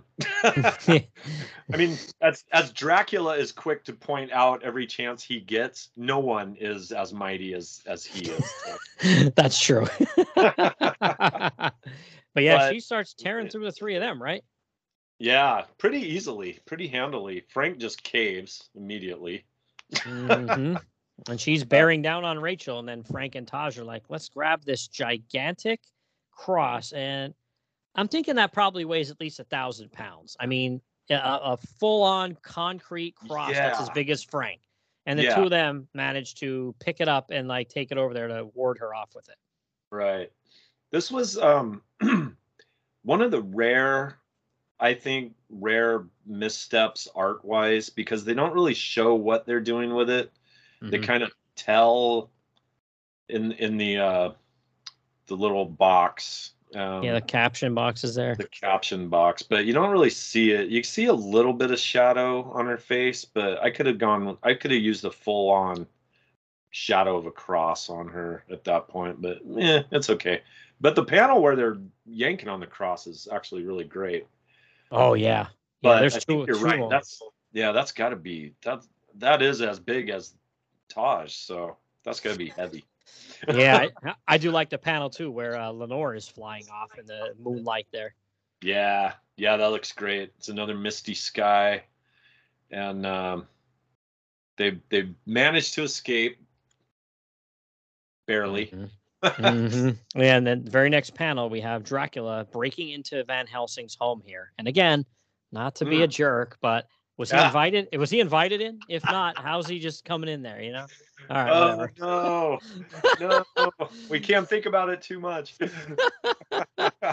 Yeah, he's bearing down on the old guy, but just as he's about to do the deed, uh, we have uh, uh, Rachel here with, and not her crossbow this time, a bow and arrow, and then yeah, I don't know why they throw these uh, little weird things in here. So she says, "No, evil one, not any longer. For this bow, which we borrowed from a village hunter, yeah, is notched an arrow of white thorn wood. White thorn wood, when driven into a vampire's heart, destroys it utterly. So I'm like, why do you got to be adding stuff in here? right, yeah. well, and here's the thing. Also, in this next panel, now die, Count Dracula. I want to start a drinking game where every time she says, "Now you're gonna die," and launches an arrow at him, uh, and then we see what happens in the next panel. You have to take a drink because Yeah. this is gonna be. this is. I, I feel like this is a theme that we're gonna see over and over. But yeah, there's that's a lot of exposition, and it's exposition that's clearly giving Dracula time to uh, get out of there. hmm Yeah, and of course he turns into like misty form and bat form, and of course she misses him, and then He uh, misses. yeah, he goes flying off, and so does Lenore. And I like how Lenore Yeah. says, "Wait for me." yeah. What? You're as strong as him. You're as big and bad as tough as him. But hey, wait for me, dude. What? Right. Don't leave me to die. And then he's like, "Well, hurry." then hurry, Lenore. We haven't Mhm. much time. Although Yep. that is another, it's another great panel. That it's so Oh un- yeah. unworldly looking when they're half human, half bat. The way Mhm. Colan draws that stuff, I love it. Uh, it's so cool. Yeah, fantastic there. And then he says about saying the incantation again. And the two of them go through the uh, gateway of the demon glass, he calls it in Yeah. this panel. And they they get there, of course, you know, a minute too late, Frank and Taj and Rachel. And they're like, Yeah. all right, you know, like we need to now say the incantation to get through here. And that's how it ends. And I do like there's a little teaser here next mystery of the Moorlands monster. Be here. Or, yeah, be here, hobgoblin. That's fun. Oh my gosh. So Oh. yeah. What about this one? Any more any more final thoughts on that one? Yeah, just a crazy issue. Um, I was confused. I still had fun reading it though, but yeah. My biggest takeaway is I just wish they would have spent more time with the mirror and explaining it. And actually, like I said, I could have used a whole issue of Dracula kind of fighting his way through these demon dimensions. That would have been fun. Yeah. Yeah. I, that was really to me the you know the Mm-hmm. highlight of it for sure because you know it's not that Lenore's not cool she is but it's just real wonky with her being in a bottle and s- some Yeah. of the other assorted craziness it was just not up to that level of cool as the uh, crazy hell dimensions with the demons Right. Yeah, I was. I don't know why if they wanted to introduce a, a female vampire that Dracula had created, they didn't just have her down in the dungeon in her in her own coffin or something. I don't know what was up with that bottle thing. Very strange. yeah that was bizarre but Yeah, but it was fun. It was a fun read. Uh, it just left me a little bewildered at times. Mm. yeah. Well, well, get ready. Uh, here we go with uh, Tomb of Dracula number six, and this is a cover date January 1973. But came out the week before Halloween in uh, 1972. So uh, Cool. we have a Neal Adams cover here, and I will totally agree with it. Uh, it's like unlike that other one that had a Neal Adams credit that looked way off. This one definitely looks Mhm. Neal Adams here, and then we have Gardner Fox again with the script, Gene Colan uh, pencils, Tom Palmer inks, and John Costanza letters. So yeah, how about this cover? This is a really cool cover. I love this one. Yeah, they got they got me back on board with this cover, and I as soon as I saw it, I you recognize this as Neal Adams in all his glory. Uh, great creature. You don't really know what it is. You just know it's a monster on the moors. I'm a sucker for moors as well. So Mhm. yeah. um, you got Dracula leaning over yet another probably dead uh, young woman, and this monster coming at him over looks like maybe a low stone wall or something. Mhm. but with the that full moon always a full moon Oh, absolutely. yeah in the background yeah, it's amazing this is a great great cover And then all it says up in the corner is there be things that even a vampire fears. And I don't want to uh, give away what happens in the issue already here, but this was one issue that I've had the single issue of it for quite some time because I found it at a price I could afford years ago. And I was like, just like you, it's the monster, it's Dracula. And I'm like, yeah, this is going to be the greatest one ever. They're going to fight. Well, yeah, we'll get to that. yeah so right all right. Well, uh, this one, uh, let's see here. It's uh, it says Dracula and Lenore return to the 20th century England as the vampire hunters pursue them. Dracula's plans to kill Rachel are foiled by a deformed son of a nobleman. So, gave it a little, little bit away there, but yeah. Yep. So, um, I I do again this splash page. You, you turn the turn the cover. How incredible is this splash page here? Oh, it looks fantastic. uh, this is one of the best this is definitely the there's eyes in the shadows the mirror again just looks super cool dracula Mhm. and lenore both look great coming they're like half in half out of the mirror um yeah you don't know what those eyes are and in fact even in the caption box they just kind of allude to there's something watching but you know we don't know what it's great it's dark it's moody it's gene colan doing what he does best Yeah, it's great. I really, really love it. Yeah, like I said, the only thing that's a little wonky is okay, whose eyes are those? There's one, two, three, four, five, six sets of eyes, and there's really only uh one nebulous monster at this point. So it's kind of weird. It's and then again, they did an incantation on the other side of the mirror. Why did it bring them out in this mirror in this castle? Like I, I don't get that. yeah. This the whole mirror thing is so, so very confusing. Yeah, it's a it's a tease. It's like one of the, it's like it's a it's like a a really like you're in high school and it's like it's the mirror is like a really hot cheerleader. And then when she opens her mouth and talks and she has like a 10 cent brain that's the that's the mirror. You're like what a tease. This is like a huge disappointment. Oh man. Yeah that that's yeah. a, that's a hilarious and apt uh, metaphor. Oh craziness. But yeah again gene colan even that the next page where it shows uh, dracula and lenore walking up these stairs and it's like you know this uh you know basement crypt kind of area and there's stone Yeah. walls and this like circular stone pillar and an archway. Man gene colan was something else. I I'll say um up front, not my favorite story that we've read so far, but the art in like every page of this is amazing. I if I didn't read the words and was just looking at the pictures, I would think this was maybe one of the greatest comic books ever made. Um unfortunately, Yeah. then you have to actually read the story, but Yeah, you know, somebody said to me a long time ago, like when you're reading a comic and you're like, "Hey, that was pretty cool," and then you just put it down and walk away for weeks, months, or years. It it's it when you are uh, uh, preparing to like really analyze something to talk about it, it really sheds a lot of light on some of the uh, some of the faults in comics. Yeah. Yeah, it's a shame. But it still it didn't um I mean I'm I'm probably making this sound worse than it actually is. It was still fun to read. But like you, when I see a monster on the cover and Drac- Dracula, you want to see them. You want to see a knockdown drag out monster fight. Mm-hmm.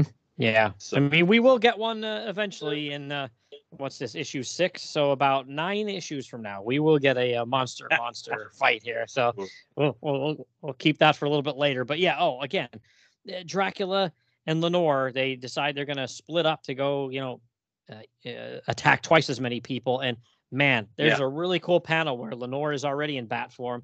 Dracula's like almost halfway there. And then Mhm. another panel where you see this humongous bat that I'm assuming is Dracula. And then in the uh, background, you see a, a smaller bat flying away. And there's like a, I don't know if that's like a cathedral in the background or what, but that is incredible. Yeah, yeah, it's almost abstract the way he, he drew it. Because again, with that the misty sky, Mhm. same colors, just oh man, I love it. All the this whole page is beautiful. It Yeah. when you look at stuff like this, you that's when you're like, okay, yeah, this is a horror comic that I'm reading because this is straight. This is just horror artwork. Um, Mhm. Even if the story itself is a little wonky, Gene yeah. Colan's playing it. He's playing it straight the whole way through. Oh, absolutely. Yeah. Like I said, you you won't be disappointed with the artwork throughout this entire series, even if the stories sometimes are a little uneven or just not your Yeah. thing. But Yeah. oh boy, here comes another uh, uh village girl with a basket full of fruit. And- apples. At least we know they're apples this time, right? right? Yeah, they got they colored them red, so I know they're not coconuts. And uh, Yeah. same same deal, basically the same scene that we saw in the last issue. Yeah, he pounces on her, but I do love this panel where he gets up after he bites her and he's like wiping blood off his lips. Yeah, I, I really like that. That's a great panel, man. it's good. And actually, the panel before that, it's really animalistic. Oh yeah. you don't you actually you don't see he's like right on top of her, hmm and uh, yeah, and then the next one, yeah, he's wiping the blood off his lips. So, oh man, it's really good. hmm And, and then we have a panel at the bottom, and then and you see a a hairy hand uh, that looks like it's going to uh, grab the girl, but it doesn't. It grabs some apples and chomps down. But this Right. creature, which you know, it almost looks like a, a, Sasquatch, it picks her Mhm. up, and it's thinking to itself, "Hide her. Got to hide her. Hide, hide." And I'm thinking, okay, why? But that's what he does. He he picks her up and takes off with her. Then we have some poor sap here uh, uh, smoking his pipe, and Lenore pounces on him, and that's some pretty good stuff too, man. Again, Colan Mhm. drawing this like village in the background, and this dude Yeah. probably walking home from a pub. Oh, Yep. oh, yeah, it does say it. It says from the local pub. Nobody ever just goes out to dinner. It's always just they're No. getting hammer- hammered. uh, Oh, that's great. It makes it's you wonder all the this blood that they uh the vampires keep drinking. You'd think that they might be getting a alcohol A buzz. They're these- gonna get a buzz, yeah. Yeah, I do love the uh, panel where Lenore jumps on this sap. He Yeah. screams no, and it's red. There's some cross hatching up in the right hand corner, but for the Mhm. most part, it's blood red. The background. I really like that choice. yeah, it's great. Especially the purple of her cloak is really pops, Mm-hmm. and he looks horrified. It's great, and the next panel is great too. Ooh, He's lying Yeah. dead, just his dead face was Yeah. kind of his eyes are open, and the bat she turned back into a bat flying away from him. It's ghastly, actually. It's a really good. that's creepy. Yeah, that's a really creepy panel. And then the Yeah. arrow points us to uh, the next panel we're to go to, and Taj, Rachel, and Frank all at the same time coming through the mirror. I'm like, why can't you just go one at a time or hold hands if you're scared or something? What? It's crazy. And Yeah, there's a they're really rat too. in there. Yeah, and there's a rat too on the floor. Oh, I didn't even notice that rat before. That's awesome. Yeah, it's like they- just a random rat. Like, hey, how's it going? That's great. Oh, but yeah, they come back and they say to Whitby, the butler, like, all right, like, where's Dracula? And he's like, I'm truly sorry, ma'am. Dracula never returned through that mirror. So again, some mirror questions here. Yeah. Why did they come back through that one at the mansion, castle, whatever you want to call it? And Mhm. Dracula showed up at this, you know, other, uh, you know, castle or whatever mansion uh, that these, uh, I think their last name is uh, Daring, uh, Yeah. Deering, Deering. Uh, their house. Yeah, why did he show up there and they showed up here? But And whatever. why did they have a mirror? yeah, Because how Uh, many how many of these are there? You know what I mean? Yeah. Like there's like thousands of them or what? It, it seems like I it, I thought it was maybe a rare occult thing, but they're just they seem to be all over the place. So also Yeah. Whitby is is looking way better than just last issue. He's his bandages are gone. He's standing up. Yeah, he's got a like, he almost reminds me of that panel where he says, "I've kept watch. I know if he's back in England, he found a different mirror to come out of at a distant spot." He almost looks like that one Fantastic Four villain. I can't think of his name. Is it the Red Ghost and the Super Apes? Does he look like oh that? yeah, Or- yeah, with that kind of wide face and uh, that hairstyle. Yep. I- Yeah. or maybe this maybe the super maybe this uh creature is one of the super apes. Uh, oh, we have a Inspector Chelm appearance. I love Inspector Chelm. He's got his Yes. uh, Scotland Yard. Of course, it's a green hat he has on with a green bow on the side of it. Nothing is subtle here. Mm, nope. I mean, yeah, I'm sure there's a cook in the next room and he's Italian. He's making pasta too. You know, I mean, it's like okay, Right. all Yeah. right, or, or a French guy making frog legs or something. okay, all right. I mean, sometimes I think they did that to be funny, and Yeah. sometimes I think they just did it to be stereotypical, which I i- think is so. is still kind of funny too. Yeah. But they say about finding a dead body completely drained of blood. You know, it's uh, I'm assuming it's that woman that we saw uh, the creature carry off, and I'm thinking, I thought you were gonna hide her, dude. He didn't do a coo- too good of a job, Right. Yeah. I don't know. I don't know. unless it was the unless it was the guy Lenore bit. Maybe it's it was him. Yeah, I don't know. They don't really. It's never really explained. It's another No. one of those Gardner Fox things. I think. Yeah, it's, it's just keep reading one of those things. Just plot. Accelerate the plot. Come on. Mhm, We we only have 20 pages here. Let's go. but real good panel on the next page there where they're talking to this Deering family. Mhm. Um, and they say about one of the servant girls missing as well. So yeah, maybe they did find Lenore's victim, that guy, and that's who they mean. That must be it.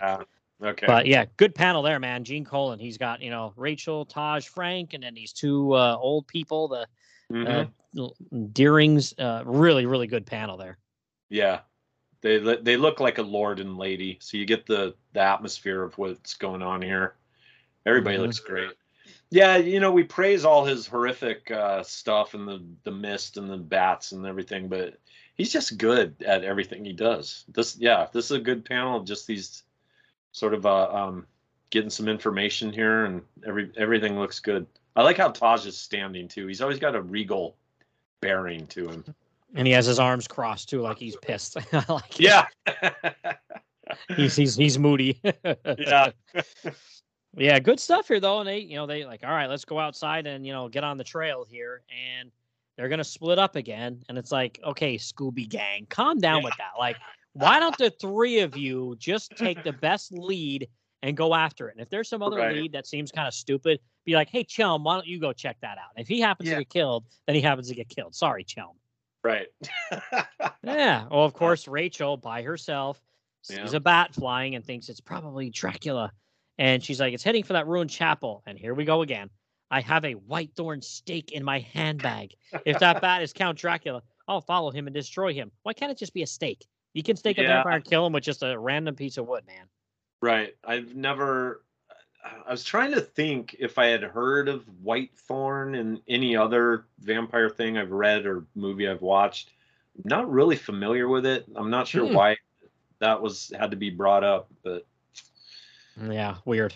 I don't know. I guess uh, maybe Fox was trying to like do something original here. Oh, so okay, I guess I won't fault him for that. But whoa, how about you turn the page? What about that panel with Lenore? Oh, man. crap! yeah, this is the reason to read this stuff. the way it's another transformation, and like I said, Gene Colan just finds time after time ways to make these bat to vampire transformations really really cool and interesting and she just looks horrifying Yeah, she looks really super creepy, especially that next to last transformation there, where it's, like- yeah it's almost like a full on bat with her head on top of it. It really Yeah. looks wild. and coming Mm. out it's the- uh through a doorway in this ruined chapel so you got some like off kilter uh you know stone steps and and the rest of the background is black it's it's beautiful Yeah, I really, really like that. And Rachel comes in and uh, Lenore hears her and goes, What's this? A woman following me. And I guess she starts coming towards her, and Rachel has one of her, you know, helpless female Mhm. moments. Yeah. Oh no, the white thorn snake caught in my handbag. I'm like, oh my gosh. Like Yeah. some, sometimes they portray her as being pretty tough, you know, and then other times this happens, and it's like, Right. oh boy. And Yeah. that's actually this is going to come up again in a couple of pages, and I'll I'll point that out when we get to it. But Yeah. that next panel where Lenore Whoa. is on her, Yeah. That's wow. flat out horror right there.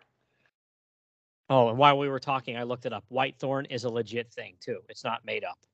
Oh, okay. Well, points to Mr. Fox. Yeah, I mean, there's there's no mention of a reference of it being a problem for vampires, but at least it's a thing, you know. kind of how I'm like, all right, I'll, I'll give them points for that. But yeah, that panel, oh man, where she is jumping on top of Rachel and yay, she's screaming. And yeah, Frank and Taj hear the scream and come running like a couple of maniacs, and then they stumble upon the body of the servant girl that the the Sasquatch guy was trying to hide. Yeah. Yeah. Hmm, but yeah, they're like, oh crap, it's still not uh, Rachel, so let's keep rolling. Yep. So they come flying in, and Dracula appeared out of nowhere. So I don't know if he was already in that room in a coffin sleeping, and all this crap woke him up, or what Yeah. happened here. Because all of a sudden, boom, he's there as Lenore is like creeping over Rachel to bite her, and Frank, he's like, "This time you won't get away, Dracula. For now, at long last, you are to die." And okay. on This is where I take a drink. yeah, on, on one hand, I'm like, okay, at least there's a crossbow shot that actually hits and kills somebody. But on Yeah. the other hand, I'm thinking to myself, how many times have we seen Dracula just turn into mist or Yep. dodge or turn into a bat or whatever? But for some reason, at this point, he doesn't want to just turn into mist and fly away then as a bat. He says, I Mhm. have need for you, Lenore. And he Yeah. grabs Lenore and holds her in front of him while the crossbow shot comes at him and kills her. Yep. He just, oh man. And I was trying to think in that last issue, he said something about like they you're led to believe that he has some feelings for her, I think. Like there's a reason that he kept her around, apparently for centuries. But yeah, and as soon as uh it looks like he's gonna get the crossbow, he's just like, no, I'm gonna just use you as a human shield. yeah, and when she gets shot, that's a really cool panel too. It's like she Yeah. screams out, and the, the the the arrow hits her, and thud is the the noise, and Yeah. it's a, red background, and Dracula and Lenore are like in yellow. It's Yeah. pre- it's interesting color choices, but it looks really cool. But this next panel again has me a little confused. She says, "Dracula, how could you?" As she's in her death throes, and it almost looks like the way it's drawn and colored, like he's holding her, and she's almost like disintegrating in this like yellow lights emanating from her body. And I'm thinking, Mhm. okay, is she gonna like disintegrate right then and there? But then in the next panel, you see her laying on the floor with the uh, arrow stuck in her. Yeah, it's another confusing little bit here. I don't Yeah. understand. Yeah, I thought that's what I thought before I got to that panel is that she was just disintegrating. That's that's the way it's drawn. But yeah, the next one she's just laying there, just a dead body. Yeah, really cool panel here by Gene where Dracula's running away from the cathedral to try to get away from them. That is a really good one too. Yeah. Yeah. Just booking it again. Yeah, he has some into interesting mist. dialogue there. Yeah, into the mist, into the moors. He says, They'll never be able to follow me. These mists are as thick as those in fog shrouded London. And I don't know what was going on in this uh, these uh, next few panels here. So it, it shows Dracula, and he almost like runs into a tree branch and like breaks it off. And I'm thinking, why not just like go around it or jump over it or whatever, turn into a bat or something? No, he just like basically runs right into a tree and snaps it in half. Well, yeah, it's weird. really confusing because he says, "Is it he's throwing a tantrum or something?" These trees have lived too long; they have begun to annoy me. yeah, like I said, you don't get this craziness when when Marv takes over. You don't get any of these Yeah. weird scenes like this where Dracula says some really bizarre stuff. It's so strange, but man, Mhm. that next panel, um, this is the Dracula. This is the way I like him to look. He's got uh, that skin tone is fading again. He's got some of that deathly corpse pale white, and his eyes are just blood red, like full on. Yeah, this is like full Christopher Lee mode here. Yeah. Yeah, yeah, it's Yep. amazing. Uh, Yeah, Yep. like you, I, I don't really know what's going on here, but but yeah, it looks and- cool. yeah, yeah, visu- visually a plus. But then again, here's his dialogue, and again, he's not monologuing; he's speaking outwardly. He says, "He's he, he had just broken these tree branches because they're old and pissed them off." Okay, whatever. And then he says about, about trying to get rid of Van Helsing, Frank Drake, and Taj, and he says, "From my researches, I have learned of a place near here from which there can be no escape." When did he have time to research this? Can I just ask? oh man. Well, yeah. Did he took a speed reading course at some point in his life or something? And he oh, there's a book. Boom. it's uh I don't want to harsh too much on Gardner Fox because I there's actually a lot of Gar- one of my favorite uh books that I own is the Hawkman Joe Kubert stuff. Oh that yeah, Gardner Fox wrote. I and I love that stuff, but this is just the way he's writing these Draculas is so like Silver Age weird, where you yeah just don't think about it too much. So yeah, Dra- apparently Dracula had time to research that there's a place. Uh, I don't know. Uh, just go Yeah. with it. yeah. He he and he mentions it is the perfect death trap. All I have to do is let them follow me to it, and the perfect death trap. Okay, so yeah, we'll get to this perfect death trap. It's like whatever, Yeah. dude. Okay, right. so we see the uh, Sasquatch Yeti guy here. He's following uh, Dracula, and he steps on one of these branches too. I guess they pissed him off, and he he breaks the branch too. these trees, they've got yeah, yeah, I got to get out of there. Break Mm. some more. Maybe he needs firewood or kindling or something. I don't know. Crazy, but uh, then I love it, man. You turn the page. How great is that panel with Taj carrying that dead girl? Yeah. Oh my gosh! Yeah. Oh, it looks so great. good. That's that. That's Mm. iconic. Man. Yeah, great stuff. Misty background, the the sort of the shapes, the outlines of the trees, and that the old whatever it is, church, chapel. Yeah, and then like you said too, that's a great eerie scene, which is what you know Moody and stuff Gene Colan's known for. But Mhm. then the bottom of that page, th- look at those two panels there. They're excellent. You have the outside shot of this Derwin Manor, and Mhm. there's look how detailed the home is and the windows and stuff. They look great. Yeah. yeah, and the inside too. The next panel when they're inside, he's really putting a lot of detail into this stuff where he, he probably didn't have to, but I just don't think Yeah, himself. Yeah. There's a chess set there. It lo- It looks Mhm. great. It's a really, really great panel. And this is where the Yeah. the family decides to tell uh, uh, Taj, Rachel, and Frank about this. and this is insane too. But okay, yes, again, I'll just I'll just keep going here. Uh, the uh, the old man of the house says about how every few centuries, for mine is an old family, certain recessive genes come to the fore, and a male child is born suffering from rachitis. And I'm thinking, okay, and I'm sure that is a real thing too. I'm not even going to look it up. I'm sure Fox did his homework, and that is some kind of real affliction. And he says, it is an illness that twists and misshapes the human body into that of an animal.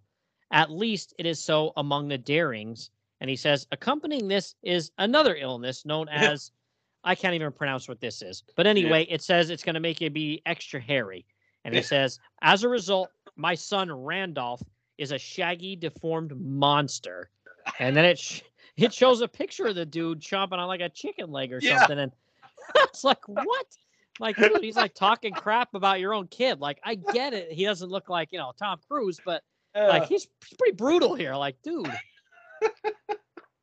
and I guess because he looks terrible, they have to kick him out into the moors because Yeah. anything about his uh his brain. No, Just yeah, he he can think and everything. Yeah, I'm thinking, dude, just throw like a trench coat on him and like a fedora or something. Right. He'll, yeah, like a scarf or something. We see, yeah, we've seen Godzilla in a comic book in a trench coat and fedora.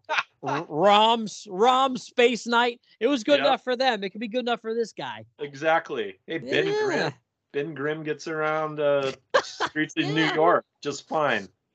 Yeah, Yeah, yeah. Go live on the very moors, you filthy animal. Yeah, it's like, come on, dude, it's your kid.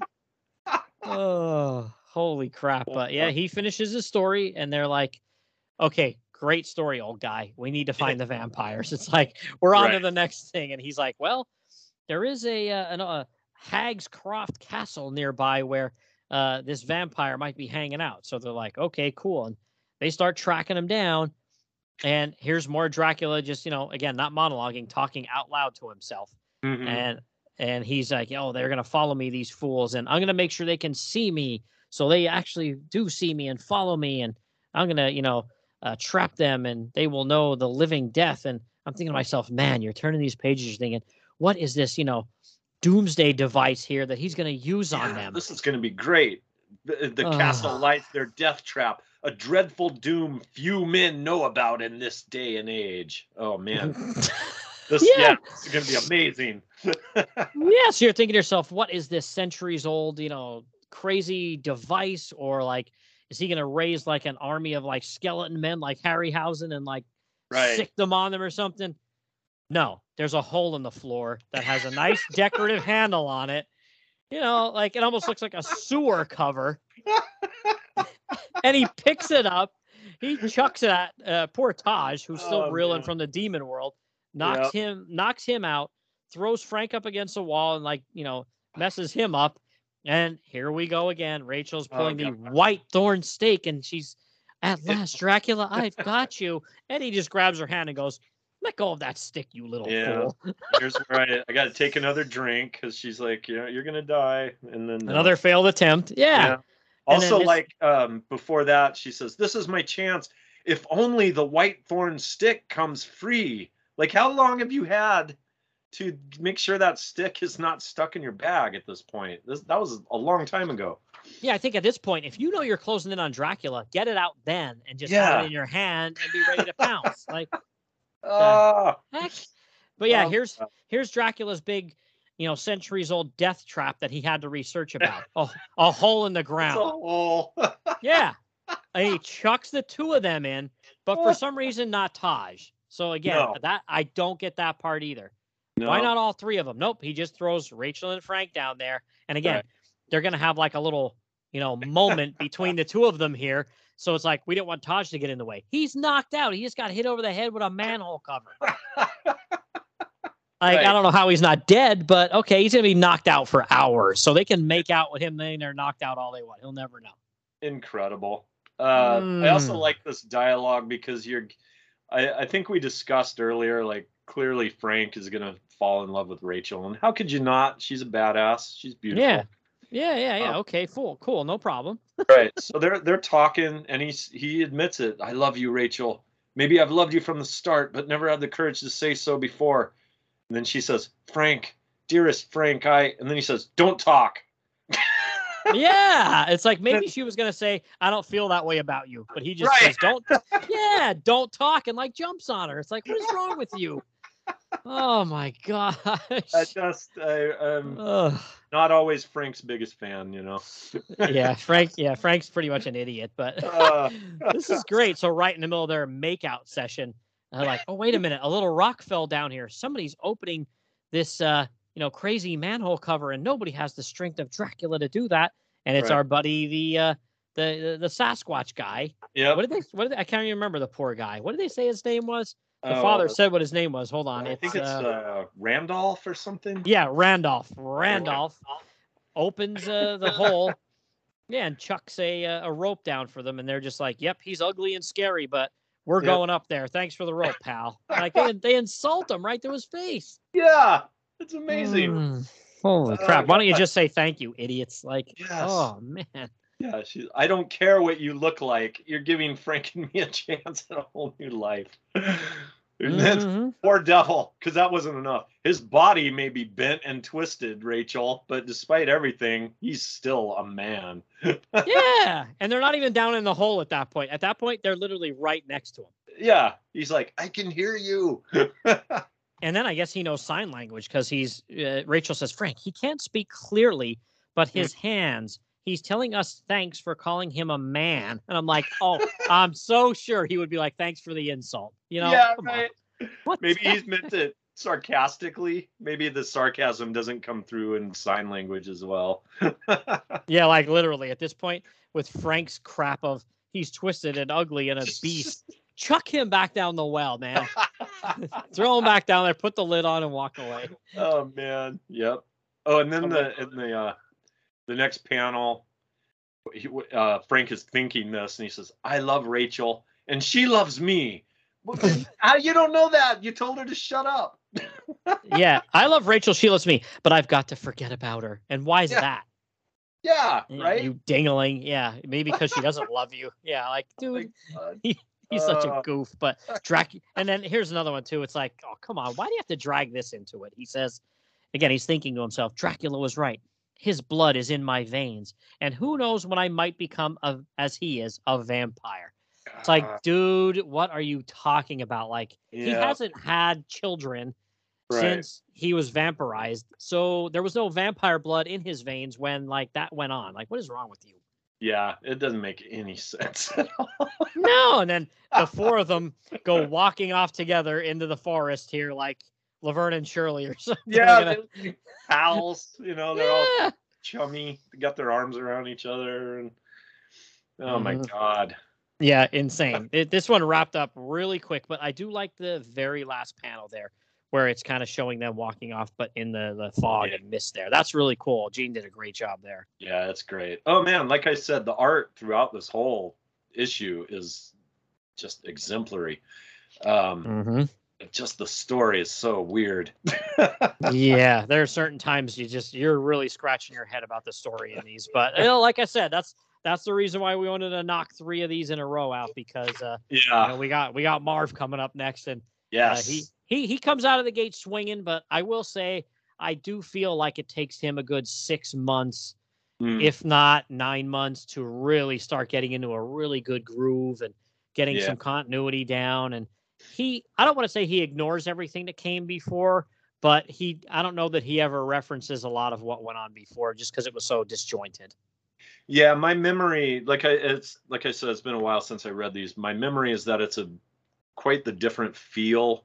I feel like these first six issues, they were trying to adhere to a, even though it's kind of wonky, they've tried to adhere to a somewhat mm, typical kind of vampire horror story. I mean, uh, there's a lot of foggy moors and and English villages and you know the stuff that you usually see in a vampire movie.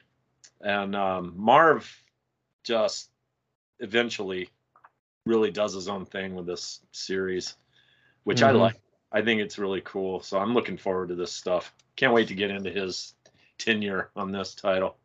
Absolutely. And I did want to say the, you know, you and I again, we had talked about this for a few minutes before we started recording that there were other appearances of this Black Mirror because I couldn't remember any, which no big Mm. shock there. My memory sucks. But I thought to myself, I'm going to look this up. And I, I went to the Marvel fandom website and uh, I actually have a bunch of these issues. I think I actually might have all of them. So Doctor Nice. Strange, the 1970s volume, uh, issues 42, 43, 44, there was a story where, you know, Wong got like kidnapped and uh, Clea went after him, and the two of them ended up going through the mirror and being in this crazy dimension, and the Doc went after them. So those three issues for sure, and that's a good era for Doctor Strange. It's you know my favorite Yeah. of all time is Englehart and Brunner.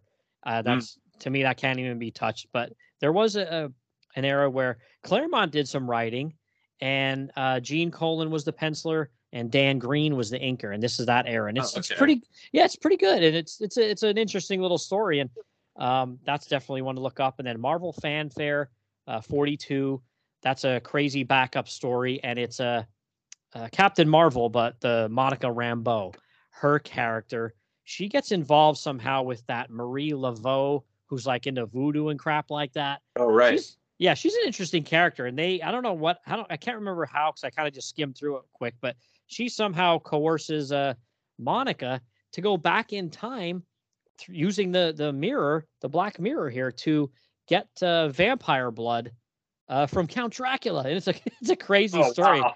yeah, it's uh, Bob Hall and Bill Sienkiewicz are the artists too, so it's you know really wild artwork. I don't know the uh, the writer's name. I can't remember off the top of my head, but it's somebody I've never heard of. And you know, if you have Marvel fanfare, you'll know. Sometimes they had tryouts in there of Yeah. uh, different creators. Sometimes it was, you know, the artist, sometimes it was the writer, and it's people you hardly ever heard from ever again. But that was Right. another one in there too. And then I think it was in the early mid 2000s, Marvel came out with this series where I think it was called Mystic Arcana, and it was pretty cool.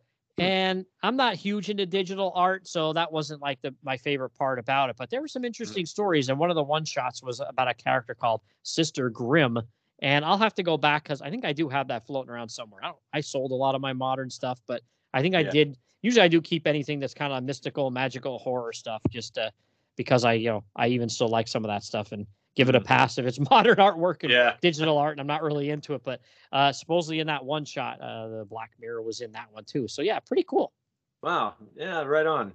Yeah, I like that it's got used in other places. Hopefully they used it well.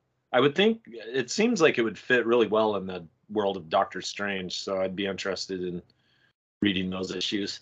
Yeah, it was wild. From what I saw, I didn't read every, you know, dialogue or caption box or anything like that, but it almost seemed like they were just using it and the doc made mention of, you know, a dark mirror and blah blah blah blah blah, but they didn't really dive into it, you know, a whole Mm. lot with uh, its background and things like that. So, not a lot of, you know, expansion with it, but yeah, it's cool that at least it was used there. So, yeah, Yeah. little, little things there. So, all right, Right. well, that's gonna uh, wrap us up here, my friend. So yeah, three crazy issues, a little up and down with the storytelling, but like we said, great artwork. So it's you know you can get the trades or singles. It's just artwork alone, it's worth getting. So yeah, Totally. definitely check them out. to- Sometimes the wonkier, the the more fun it is.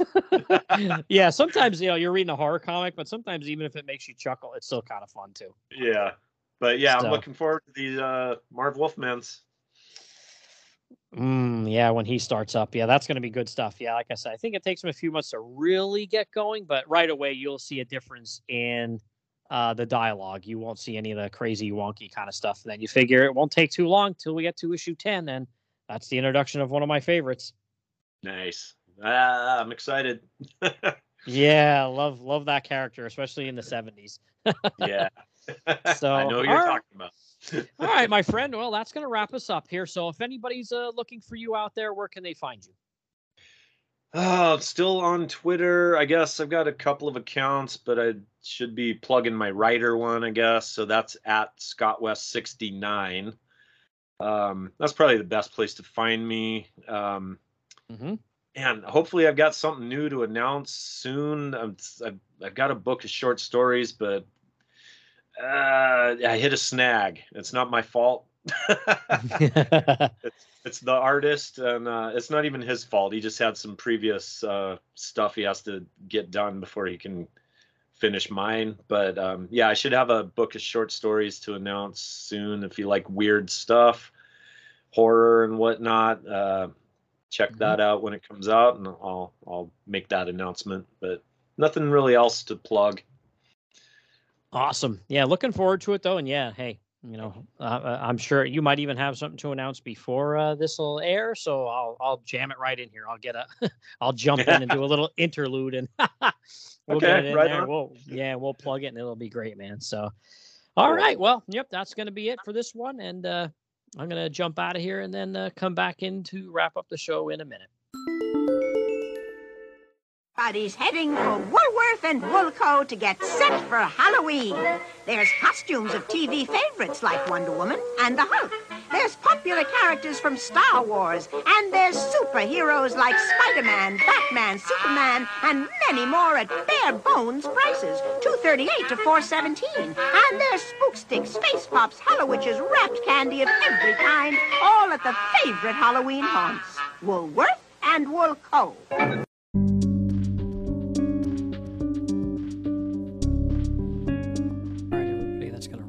Episode.